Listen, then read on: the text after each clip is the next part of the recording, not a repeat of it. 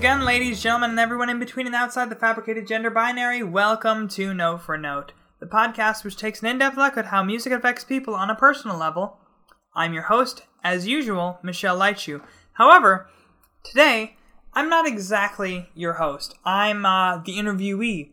Um, once again, uh, Tony from the Pretty Punk Network is joining me on today's episode. However, uh, today the microphone gets turned around, and I get to talk about uh, the album that had the biggest impact on my life.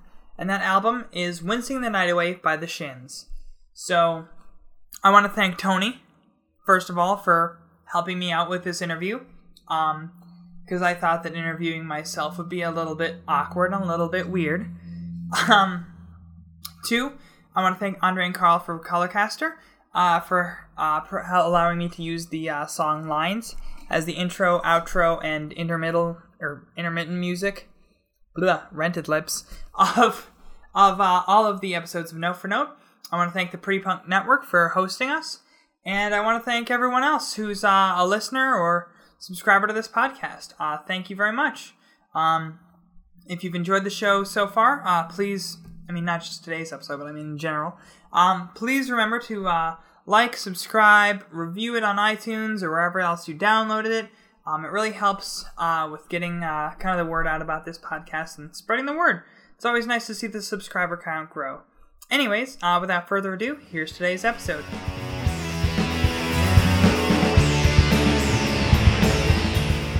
So, Wincing the Night Away about the shins. Mm-hmm. You picked uh you picked what was it called again? Um Heartworms? Or Heartworms. Yeah. one of one of our albums. So like the Shins overall is one of your uh, would you say one of your favorite bands?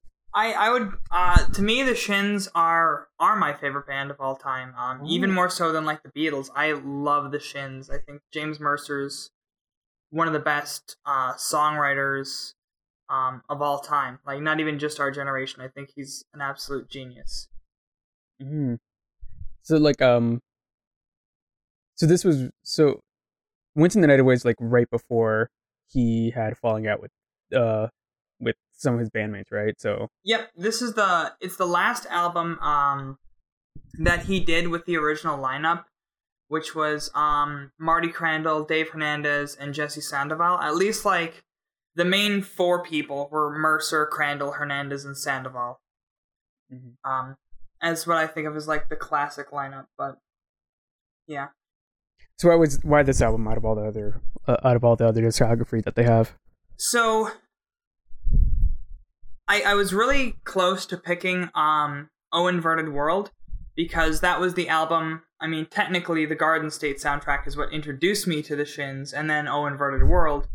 But um Wincing the Night Away was uh it came out at a very interesting time in my life. It came out in uh 2007 and at that time I was going from um uh high or from grade school to high school. And so it's this album that hits me right in the middle of this like sort of like I'm going from this private Catholic school to a public high school in Mm-hmm. you know the twin cities of Minnesota rather than being in this kind of suburban area like I'm right on the border of the cities and so um not a lot of my friends went to uh high school with me. Only about maybe two people in my entire class uh from the Catholic grade school went with me to that same high school. And um you know it was something that at the time really uh music has always been for me at least a little bit of an escape or a little bit of a safety net of like if things in the world are like kind of crashing down around me or there's a lot of tumultuous stuff going on um then the music I'm listening to usually becomes very important to me. And that's kind of what happened with this album I guess you know and um another thing that kind of sides off of that is uh that's about the time that I really started um playing a lot of bass guitar and Mm-hmm. the bass on this album it's not like the most technically complex stuff like it's not dream theater it's not rush but it's Yeah. really interesting and melodic. It's very Beatles esque. It's got that sort of Paul Mm-hmm. McCartney. Um, it's it's a melody based bass line rather than Yeah. you know just something following whatever the guitar is doing. That's one thing I noticed about this album. Like the whole sound of it, it's very, very sing songy. I feel like, Oh yeah, like it's just on the edge of being like almost pop music, but then it's still like, like just veers into that indie rock area. and I think part of that's Mercer's lyrics, like uh, "Red rabbits," just the lines, Yeah. "Out of a gunny sack fall red rabbits into the crucible to be rendered in emulsion." Like Mhm. what? you will never hear that in a Katy Perry song. Yeah, exactly. No. So when you when you move to like the new uh when you move to the new school, you Mhm. think like did you feel kind of isolated? You said there were only two people from your uh, from your grade school. I felt ex- people you knew? Yeah. Oh yeah, no. I felt extremely isolated. Um on top of that like um this was also the time where a lot of people were um you know, I was actually just talking about this with uh Danny a couple days ago and that is um a lot of people um were like really finding themselves like their gender ide- I mean like not re- people weren't really like transitioning or anything in my high school, but like people were like falling into their heteronormative like categories. And I Mhm. being, you know, trans and not entirely understanding what that meant at the time and not really understanding that I even was at the time, um, you know, I just felt so different from other people that like th- th- it was just something that I could kind of go into this world of you know weirdness and try to decrypt decrypt the lyrics and you know kind of just float along on the bass line with it um rather than actually um take the time to sit around and think about like what was going on internally it was just something that kind of Yeah. acted as a painkiller in a sort of ways i guess So what about like this album specifically seemed like a solace from that isolation that like kind of forced uh almost a retrospect a self-reflection. Sure. Um so one of the songs that like uh that really got me as as like a bass player and also uh, a lyricist was the song Phantom Limb. That's the one with that Mhm. really distorted gritty bass Yeah. that comes in right after Pam Berry. And um you know, I remember listening to the lyrics initially and um and I wasn't really too sure what he was singing about, and I thought the music video for it too, on a side note, was absolutely brilliant. Um, but when I really started picking into the lyrics and started like decrypting it, it was about a lesbian high school relationship. Is what, and that's I guess what, yeah, that's I guess what Mercer said that the song was about was it's, you know, uh, lesbian high school relationship, and I was like, huh. And for whatever reason, I like totally. Well, here's the thing: knowing who I am now, it makes Yeah. the most fucking sense on earth. It's Yeah, so exactly. goddamn obvious. But at the time, I was like, why do I identify so much with this song? Why does this song make me want to just shout the fucking like choral round at the end and make me want to cry at the same time? So, yeah, it was that song in particular. I probably have played more than any other song um, that I've that I've like heard on on an iPod or CD Yeah. player or anything like that. Like that is probably the most played song uh, off this album, at least. It's kind of like a weird irony that uh you use this album to uh as a form of escapism to avoid self-reflection, but then in a way it kind of helped you see yourself better in like a skewed way that maybe you, at the time you didn't even notice. No, I, I totally agree with you on that one. Um, it's one of those crazy things that, like, you know, at the time I really didn't understand what what it was about this album that drew me in so much. You know, I was Mhm. like, oh, maybe it's just like the bass lines, or maybe it's, you know, this sort of cryptic lyrics.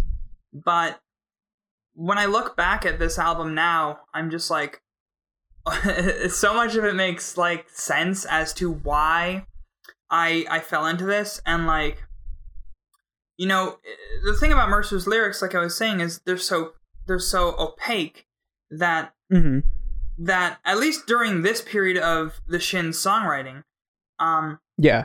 but when I was when I was listening to this album, uh, you know, not too long ago, I was able to just rem- I was reminiscing about the song "Girl Sailor" in particular, and that was this sort of like my my view of it was always that it was this badass woman like pirate captain who's like on the seas and just like kicks ass and like wears fabulous fucking clothes and is just this like very powerful but yet very feminine figure and s Mhm. once again it was one of those things that like i loved the hell out of that song and i'm not and i wasn't sure why and now i'm like it makes it, it makes total fucking sense as to why See, I'm yeah I was trying to think of like any album from my childhood that like probably meant more than I really thought it did at the time.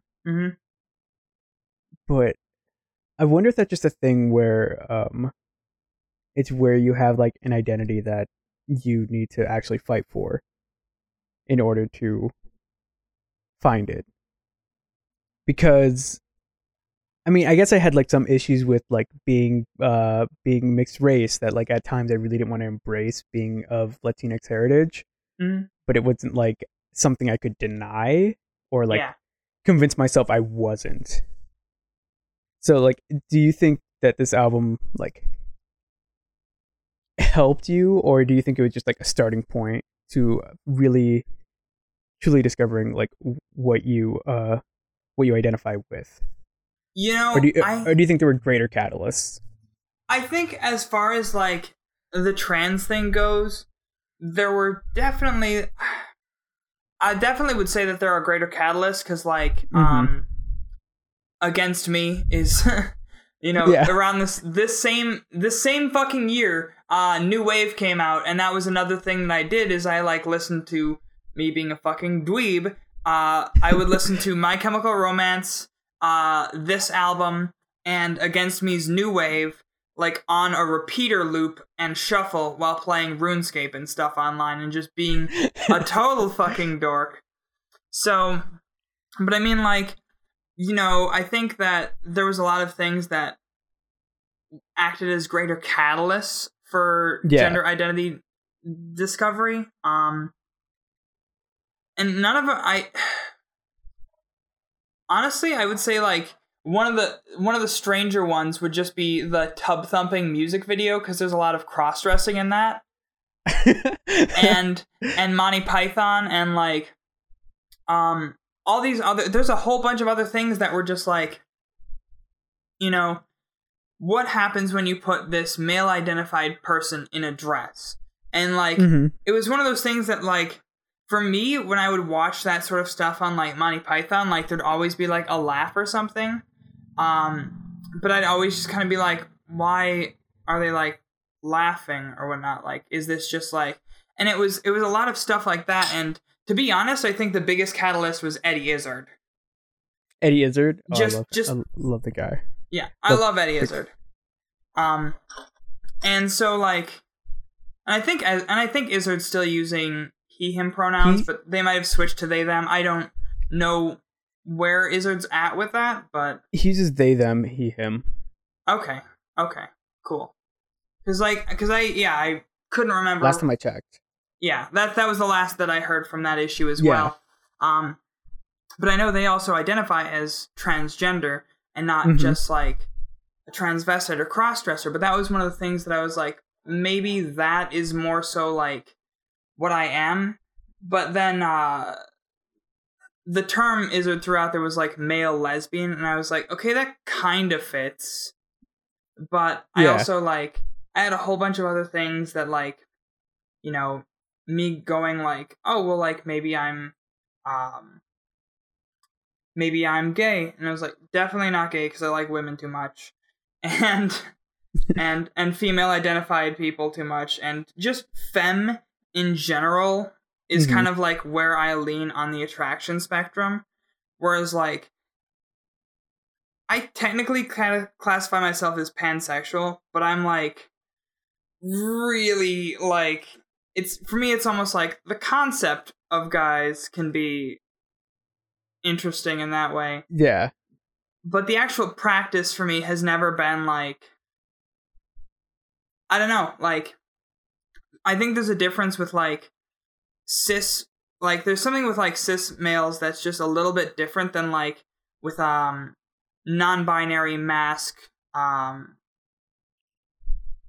any any any like I don't know it's it's a weird sort of spectrum of sexuality and like sometimes it swings really far one way and sometimes swings really far the other way but it usually stays pretty much in that sort of uh femme identified category Yeah. where it's just like e like amab or afab if you're like on the femme side of things i am usually closer to that but i don't know this is kind of a weird ramble thing i'm sorry if i got way no, the it's fuck cool. off topic I'm trying to like pick out things to take from that, but like, uh, there's a lot no, I think, uh, I think like, I think like this is why I kind of like albums like the Shins, Mm. where it's like really sing songy. That it doesn't really fit the like the normal spectrum of like what male rock stars are. yeah because like alternative music has always been kind of on that weird spectrum where it's like wow it sounds sounds really sing songy and like really uh melodic in a way that like isn't really normally associated with rock music. Mhm. do you think that kind of drew you to it too is uh just it didn't like like push out those vibes? Oh i definitely it was think kind so. Of hyper aggressive that like yeah. early mid 2000s rock was. And well not even like early 2000s mid 2000s rock like excuse me i i love stuff like mcr and that emo Mhm. music but there was like this like you know it comes from the word emotional there was a lot of emotion Yeah. behind it but it wasn't like i don't know and that's kind of one of the things where it's like with hip hop artists you know i kind of like those figures like um like Kendrick Lamar and like Eminem and like um oh fuck why am I blanking on his name? We talked about him on the Vince Staples. Vince Like, Staple, yeah Yes. Like those type of artists who are able to convey this emotion that's not just like I want to fuck you, I want to do this to you like Yeah. like in in rock music, in rap music in country music and any of that sort of music God, there's music. a lot of lacking sentimentality and i don't Mhm. think that like the shins are necessarily like full of sentimentality they've got that sort of like beatles-esque vibe to them. But yeah. when it comes to like the lyrics they're they're so poetic that there's something that really th- they're not like the main focus of the song. And like when you yeah. pull them into focus, they're not just like these hyper misogynistic, sexist, or anything like that. They're these, you know, cryptic metaphors Mm-hmm. that that are either talking about like, you know, two lesbians having a relationship in high school or the inability to fall asleep, which is another fucking thing that I have dealt with for my entire life is insomnia. So that's another nice little thank you to I James like- Mercer. I feel like everybody I know has is dealing with insomnia right now. At least like two thirds of the people I know I Mhm. deal with insomnia, and it's weird. Yeah, It's like we all like just attract each other. but it's just because we can't fucking sleep, and it's just like, hey, Exactly. hey, hey, hey, I'm tired. You're tired. Yeah, yeah you want to go nap? Yeah, let's go nap. It's that's the that's the easiest conversation starter. I'm so Yeah. tired. I got how much sleep did you get last night? I got like two hours of sleep. Motherfucker, Yeah. I got like 30 minutes of sleep. This is how late I was up. I swear to God, we've had these conversations like before too about like I'm oh, pretty I'm sure so we've fucking had. tired. Yeah, I'm sure we have. I'm sure I've had okay. that with everyone at work. This is how So fucking with- tired are you? I'm really tired. There's the thing about James Mercer when you were talking about his lyrics. I was about like it's really um I was to say the complexity of his lyrics kind of like were a barrier for me to like feel sentimentality behind it. Yeah. But like now I totally understand what you say when you bring them in focus that there's a lot of sentimentality. Um I wonder, do you think that that's a, that's something Jay Mercer did intentionally? That like it's kind of like if you're not really paying attention, it just kind of goes over your head. you know, I wish I could say for sure on that because there's definitely parts of me that think like, um, you know, at least as a songwriter, like that's one of the things that like sometimes I'm like the lyrics need to be important, they need to mean something, they need to be at the forefront of the song. And it's like, well, can they mean something to you that's just like that you kind of say, but you don't quite say it so bluntly? Um, and you don't have them at the forefront of everything. It's not like Mercer's like if this were to be, let's just say Phantom Limb was written by Van Halen. Just just for the sake of it. Just for the yeah. sake of it. Let's say Phantom Limb was written by Van Halen. The lyrics to that song would be way more to the front and it would be yeah. way more like you know like you might get some of the same like poeticism but yeah. you're you're not going to get any of that like subtlety that's there. And i think that that's kind of where mercer really wins wins it out for me is with the subtlety of his lyrics. Like he's not like like i love punk rock music and i love that sort of blunt fuck you i'm gonna do what i want i'm gonna say what i want i'm gonna dress how i want i'm gonna act how i want mentality. Yeah.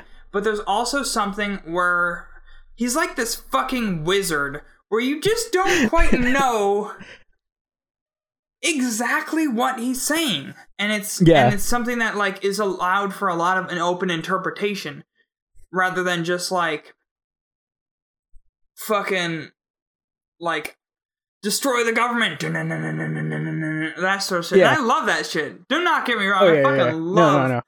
like all that anarcho punk stuff but at the same time there's a there's like a bluntness to the lyrics that you won't get with uh, or that you you know that Mercer doesn't provide. Uh, yeah, yeah. Like with like with Black Flag, you you know what you're getting. You know what they're talking about. You you hear uh, Henry Rollins yelling "My War" like yeah. 30 times within a single song. You know he just pissed off at somebody and he oh, doesn't yeah. want to be their friend anymore. Mm-hmm. But with uh with um like with Red Rabbits, it's like, huh, what yeah. does this mean? What is he talking about? Yeah. How much? How you and Andre like for Colorcaster? How much uh, lyric writing do you do between you two, or does uh, or is it, it like a shit? Is it like 50-50 or what?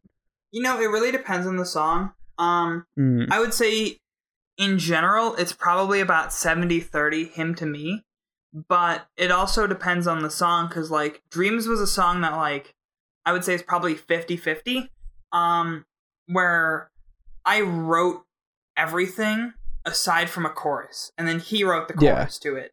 Um, and then okay. Burn It Down was something that I wrote everything but the chorus, and then he did that. And then there was another um, song of ours, Television Man, where I wrote two songs and gave them to him, and he fused them together. And so, like, you know, it really kind of depends on the song, but a lot of them I would say are just written by him. Um, mm-hmm. but there's also things where he'll he'll like have a line, and I'm just like, that line doesn't make any fucking sense. he's like, well, what should we put there? and then and this is like, we're like, um, I remember we had this debate in the studio one time where it was like, uh, where it was like, oh god, um, kindled. Yeah, it was it was something about like kindle these frigid embers or bury these frigid embers and it was like, well, if you're kindling the embers, like you're wanting that to go on. If you're burying them, you're wanting it to end. But like what you're singing is contradicting how you're actually what the message of the song is. Yeah. So by adding this, you're leaving it open for this, and you're contradicting the entirety of the song. And I'm like, it make it can make sense poetically and can make it something one way, but like I think that was something that like we probably had like a 40 minute discussion about of like just like two lines yeah this word or yeah. this word and like you know that was a couple years ago and um yeah, but So um, yeah, go ahead. so so it seems like there's like some when you do write lyrics, it seems like there's some intention that you want the message of the song to be somewhat um clerical. Somewhat. So you do yeah. So would would you say like your writing style is similar to you? Are you like at least attempt to make it similar to James Mercer, or are are you more blunt than he is? You know, I really wish I could say that um my style is similar to James Mercer's. Um and that's something I like strive for is getting to like that level of um foggy poetry. But, yeah, But when it comes to like my actual songwriting, I'm probably I'd probably consider myself somewhere between like and I don't mean this like like I'm at these levels, but No, yeah. stylistically, stylistically wise, I'd Totally. probably say somewhere between like Laura Jane Grace and Tom Waits, where it's Mm. like I try to create an environment for the song, but at the same time, I also very much just like get that blunt punch to the face sort of message, yeah, which is how a lot of things that I've like done are where I'm like I try to tell a story, um, but I try to have it be like a very accessible through the lyrics, and I don't cloud it up with so much metaphor. Like I'll use metaphor to um to emphasize a point or to Yeah. um or to sort of uh I mean, I guess it does go back to emphasizing a point in the same regard, but I'll use it as a comparative uh like like where I'll use a metaphor for something. I'm using me- this is weird because I'm using metaphors to describe metaphors, but but I'll use a metaphor for something and then I'll like bluntly say it and then I'll make another metaphor that's like the same thing where it's like do you get the point? Like I will use it's like I will tell you this thing. This is the example of what it's similar to and I'll tell you that thing again and I'll give you another example of like yeah, so it's like this. no, I get that. 'Cause, yeah, James Mercer style is uh, um really unique. Like if I if I would have uh been able to sat down with this album, because like I I was listening to it like while working the entire time. Mhm. If I was really able to sit down with this album, I think I like could have understood it better. Yeah. With the fact that I didn't have that time allocated to being able to just sit there and listen to it Mhm. was like kind of a barrier for me. But, But like, that you being to this, said- what? Yeah, that being said with to the music Go ahead. I, I was saying you you listen to this while you were basically just trying to get away from everything. Yeah. When when you were trying when when this music could be your sole focus. Mhm.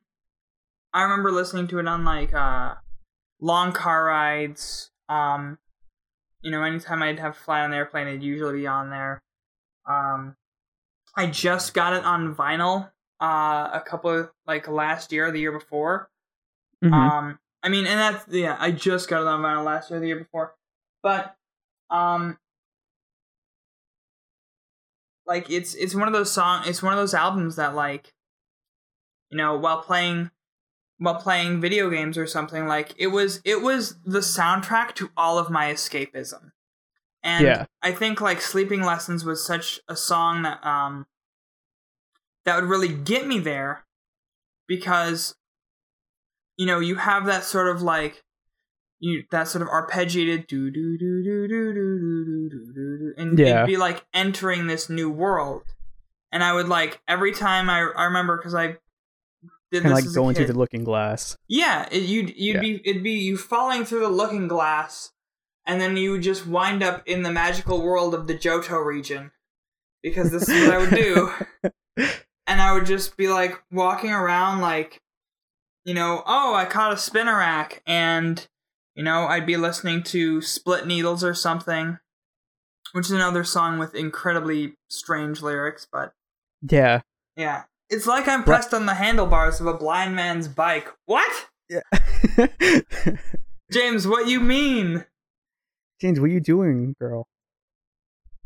I still don't even understand that one. Like, there's some songs, and I think that's another part of why I love this album, is that I still don't fully fucking comprehend it. It's See, been out my- for like 11 years, and I still don't understand everything about it. And I've In, like, the listened to it a thousand times. An image in my mind is just like you. Is just like you like with a magnifying glass, like going over through the lyrics and like writing notes while you're like listening to the album and everything. It's all Like on the back of the. Declaration of Independence. exactly. Yes. Yes. Nicolas Cage is looking over your shoulder as you do it. What is it supposed to uh, mean? What does it mean? How did it get burned? oh my god. So black, okay, Black Wave and Split Needles. Those got like, those were oddly like kind of melancholy compared to the rest of the album. Oh, definitely. Yeah. No. And our Split Needles is um I have a whole playlist on Spotify of um like melancholy music and of course Sufjan Stevens is in there and Elliott Smith. Yes. but uh, but Split Needles I think is the first song in there.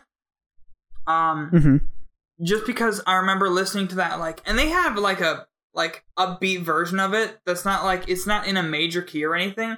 It's just Yeah. played like twice as fast. And I like that version too, but the album version there's just this sort of like those drums, that's a drum riff that just Yeah. drives the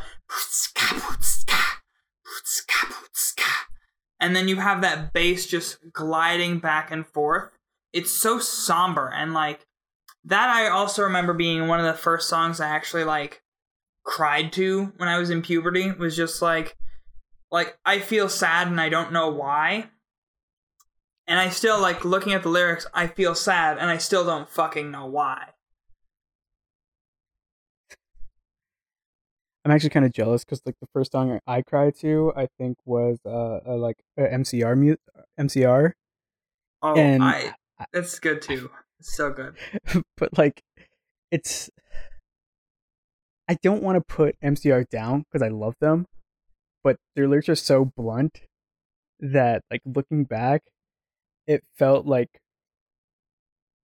it felt like almost kind of melodramatic to cry to them instead of like crying to something like extremely complex and artistic like split needles. I mean, there's okay. I will say this though. Listening to fucking um Oh god, what is the song I'm thinking of right now? Famous Last Words. Yeah. I I cried to that song a lot, and I still think that's a good fucking song. I I'm not afraid to keep on living. I'm not afraid to walk this world alone. Like, Yeah. come on, it's so good. You can't fault them for that. Like, I know. It's just like such a weird like space that MCR gets me in. It's because it's like straight up blunt and super like it feels melodramatic, even though it really isn't. But I think that that's Like- the beauty of MCR is that they have that sort of melodrama that can still pull you in, and Yeah. it's not just like it's not manufactured. It's not this like Yeah, artificial sadness or artificial anger. it's kind of like retrospectively looking back on all your like teenage drama that Mhm. like now that you're adult probably wasn't a big deal, but those feelings are still very valid. Yeah, I think is why like I'm still kind of embarrassed by it because I know like a lot of what I went through as a teenager probably isn't that big of a deal now and had like not a lot of uh not a lot of repercussions, but how distressed I was was still valid at that time and I and like I needed to be and like those are concerns needed to be addressed regardless of like how like unimportant they may have been. Maybe that's where like where where MCR falls into that like they're like that kind of adolescence uh it, their their rock is more for like the adolescent kind of anger and like frustration I think where, I like- think you're right uh, to some degree in there at least. That being said, I still love the fuck out of MCR, but I'm also like I did too. I'm, I'm also in the midst of second puberty right now, so I'm like getting hit with all of that shit again.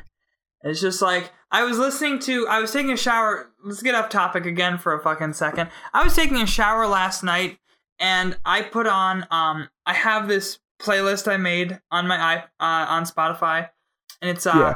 2000s memories spelled M M R S like Fall Out Boy and then RAR Yeah. XD. I named it this because Rar Yes, XD. RAR XD, yes. So I was listening to fucking The Black Parade, while taking a shower.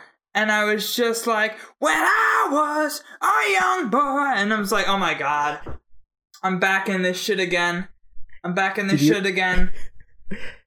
So I think I was like a bigger dork than you. Did you ever watch um um anime anime music videos? Yes. Okay. Absolutely. Okay. We gotta talk about I- this now. What the fuck were you watching? To this, to this day, I still watch anime music videos with MCR in the background, and just like watching Naruto and Sasuke fight the shit out of each other while like Black Parade is going on in the background. hmm It's like, like I don't know what it is, but it's like one of the most guiltiest pleasures I have because like there's something else I could be doing, or like some kind of media that I could be like, like taking in right now that would probably like benefit me artistically much more. But I need to hear Black Parade while I see like Sasuke and Naruto cry to each other while they like punch the shit out of each other. Well, also, you could totally do what I did, and that's look up fucking Offspring AMVs. Oh God, those are totally a thing, and it I've seen rules. those. I've seen those. Yes. Someone did like, do you know how there was a Garfield tattoo? Uh, Garfield, not tattoo, cartoon. Okay. So yes, I, I am familiar with the Garfield cartoon. Now, is this is this the uh, Garf head with Pam Body cartoon? No, oh God, that, That was, yes. that concept scares me. I had a nightmare after listening to that. And after listening to that, like my Bim Bam episode, I legit Yeah. did, and like I won't forgive them for that ever. I like I like I remember like because every now and then I like throw on a podcast or something and I like fall asleep like usually something in the backlog of my Bam Bam that I've already listened to, um, because every now and then I like laugh myself to sleep like haha the juice will flow or whatever, and then like I just remember like waking up at like two a.m. and they were just talking about like that it was that fucking bit and I was like Jesus Christ.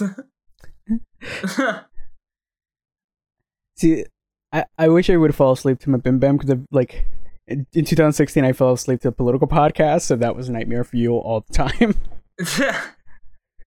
Uh, Yeah. wh- Well, that, that, I feel like that informed a lot of who you are as a person. Like you just have this political mentality that was um um I can't remember what the phrase is, but I'm just going to use the Dexter's Lab example. It was omelette du fromage into your head. basically. Yes. Uh, I, I kind of hate it though. I don't know if you have this, but like, do you like immediately disconnect from someone the moment they have you find out they have like even the slightest like political leanings that like are like right wing? Um I think it depends on the person, it depends on the context, and it also depends on like what the leaning is towards cuz I think like there's a part of me that's like okay, like if you're super right wing about like free speech, then there's like at least a talking point about something.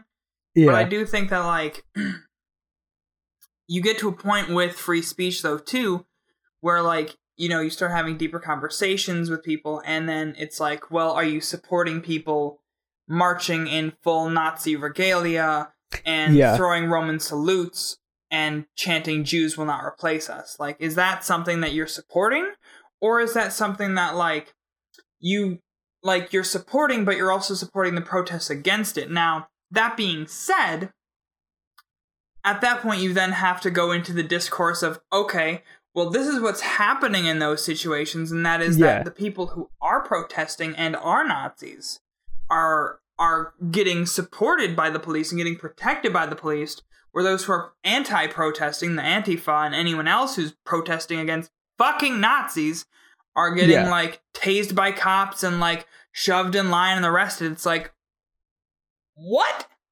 yeah, What? No, like that's. I think that there's a lot of, like, politics can be a very touchy subject, but I'm also not one to like mince words when it comes to that sort of shit. yeah. And see, So- like that's the one thing I like kind of don't like about my like political like mindset is because the moment someone starts to like even um communicate that they're even like sympathize with right wing viewpoints, I immediately start to like get like almost combative against them. If not, like I start disliking them as people immediately. You mentally square up. Yeah, Yeah. Like, no, I know exactly what you mean. no yes, matter I do the no same matter thing. how no matter how much I've gotten along with them prior to that, I, Yeah. I immediately just start like, oh, well, I guess like we're not close anymore because of this, and like I always question if that's a bad or a good or a bad thing. Well, I think that like politics is what, and this is the thing that always frustrates me about people when they're like, "You're gonna let politics get between like you and a friend," and it's like, okay, yes, I am, Yeah, because if you fucking like politics are what your worldview is, like theoretical debates on stuff about like, um, about like school charters and districts and stuff like that, like. Yeah, like it has an impact, but it's not something where it's like, hey, I believe you should be deported. Or hey, I believe Yeah. you are not entitled to use uh, the proper restroom. Or hey, I don't think you should get married. Or hey, you have less autonomy. I believe that you should have less autonomy over your body than a corpse. That sort of Mhm. shit. Where it's like, yeah, no, like I can't get on board with your whole fucking deal here. yeah. Yeah. and it's not like even they have to like outright say those things like oh i'm I'm pro- i'm i'm anti-choice or like as they say pro-life Yeah. or like any they don't have to outright say that thing they have to like just communicate the slightest sympathy with those things and i'll immediately start just like squaring up in my head just like okay i guess here's where we're at now and like the next thing you say depends on like mm-hmm. depends on how i'm gonna react and like i'm already coming up with arguments in my head and everything Yep. I, I hate it though. I think I was like having a th- thought about this that when like when I was a shitty when I was shitty like 16 and tried to get along with like all my neighbors in my hometown, I was like kind of Mhm. conservative and it took less thought. Like I I, yeah. I had to think about stuff less Mhm. to do that. And I think Mhm. that's why a lot of people like being conservative because the moment because like it's stressful to think about politics and they oh, think we're just and and and, and like conservatives think we're just doing it just to fuck with them, but like legit, it just fucking ruins your your like mental stability to constantly be on the defense about everything. Mhm. I hate it.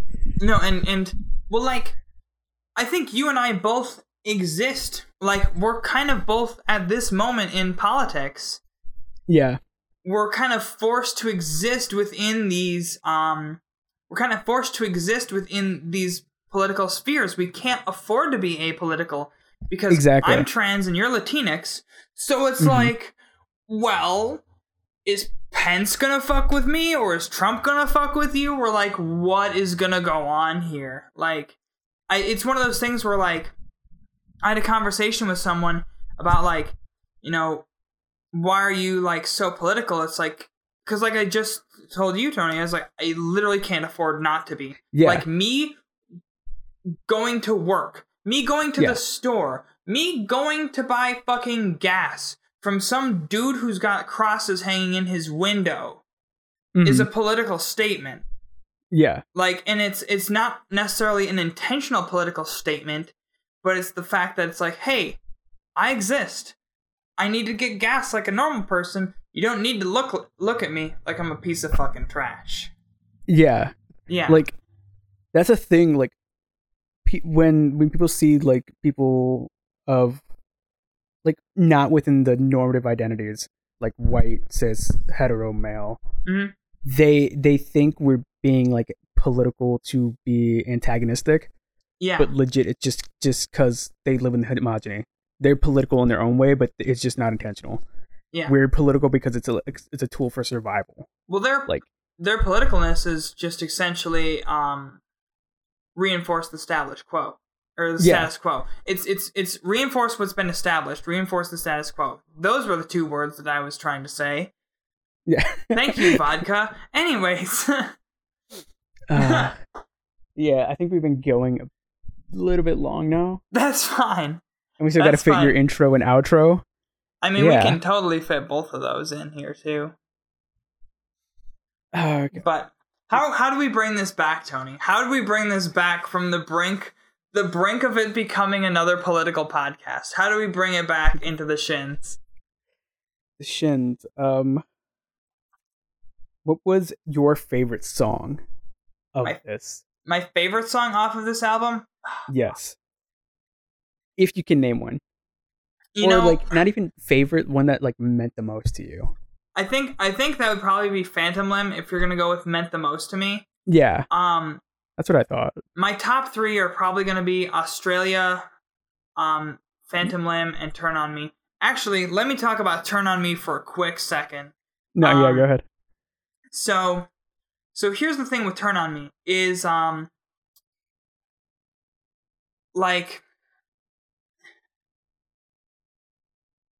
this kind of actually ties back into the politics now that I'm thinking about it. We'll have to probably exit ed- edit out some of these pauses. But that is um so affections fade away and adults just learn to play the most ridiculous and repulsive games. And to me like Mm. at that time like um you know that's kind of when I was really coming into my own politically as well is that like you know I'm coming from this Christian conservative school but I always had this sort of like 60s like hippie mentality to me because I was brought up around the Beatles and Bob Dylan and stuff like that. Yeah. So that when I got into this high school, I was still kind of sheltered from that sort of leftist viewpoint. But I Mhm. really kind of like fell into it and I was like, why are people like having debates about like and I started asking a lot more questions. And I think that this album inadvertently, I mean like maybe hand in hand with Green Day's American Idiot and um Against Me's New Wave, really kind of pushed me into this sort of like question asking like well, why are people talking about this or what what is it that and it kind of like energized me a little bit politically but it was also one of these things that like as someone who was dealing with the same issues that I was dealing like uh, as someone who was dealing with the issues that I was dealing with at the time with regard to um, undiagnosed and ununderstood gender dysphoria, um, a lot of anxiety, and being brought into this um, new like location, I noticed that there was a lot of clicks and stuff, and I just wasn't fitting in. And so t- Mhm. it was almost one of those things where it's just like that song in particular really helped me feel like I wasn't alone in being an outcast, if that makes sense. And No, yeah, that makes sense. yeah. And that's kind of one of the things about um Turn on Me at least that really got me uh got me through some of the tougher times and I know we didn't talk a lot about it earlier, but it's one of those it's kind of a song that I think a lot of people like kind of pass over rather than Yeah. um pay a lot of attention to and I think that that one's the least um I think that's the most straightforward of all of the songs on the album. Yeah. I will say like yeah, like passed over I did go from Red Rabbits to like my my brain like clicked at Red Rabbits and then Mm. kind of like went on like Drive, I should say, Yeah. on Turn on Me and then like clicked again when Black Wave come up. Yeah. Yeah. I'm wondering if the arrangement on this album, just like front to back, is a little weird. Just because, like, I think Turn On Me is a good closer song, or like right Yeah. after Girl Sailor. Um, Mhm. for for Comet Appears is still a good closer. I do but I like mean- Comet Appears is a good closer. Felt It's- very like yeah. grandiose a little bit. In Yeah. like the Shins way. Yeah. Not in like a Queen way, because that'd be a little Yeah. absurd. Yeah. Though that being said, I would fucking love to see James Mercer try to hit some of Mercury's high notes. That'd be great. I do like James Mercer's voice too. It's very uh like he he doesn't really try to do anything too crazy with it. Like in like in a lot of other music, they're constantly switching up and down between pitches and octaves. But. James Mercer always like kind of keeps the same same energy throughout the entire song.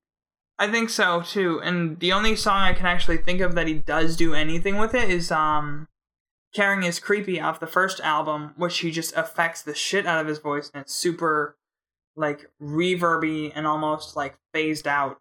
And I I remember that was the first Shin song I ever heard, and I was just like, what is this fucking mystical like synth part that's these swelling chimes in the back that go back and forth.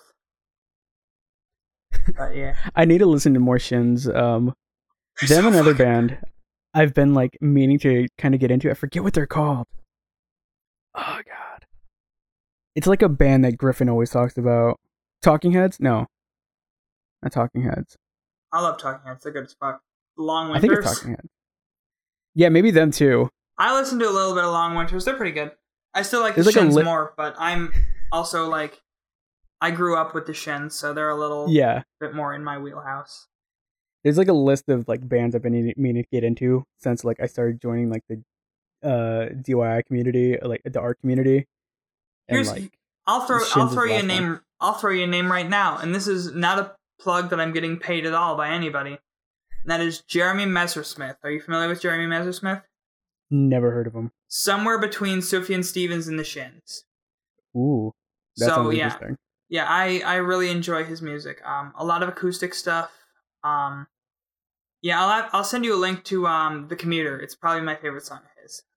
He also sings about Okay. Star Wars every now and then, so that's cool too. nice. Star Wars fucking rules. All right, so I think we're gonna call it there. yeah, yeah, yeah. All right. It was great talking with you. Definitely. If you ever need me to do this again, absolutely. say the word. All right. Will do.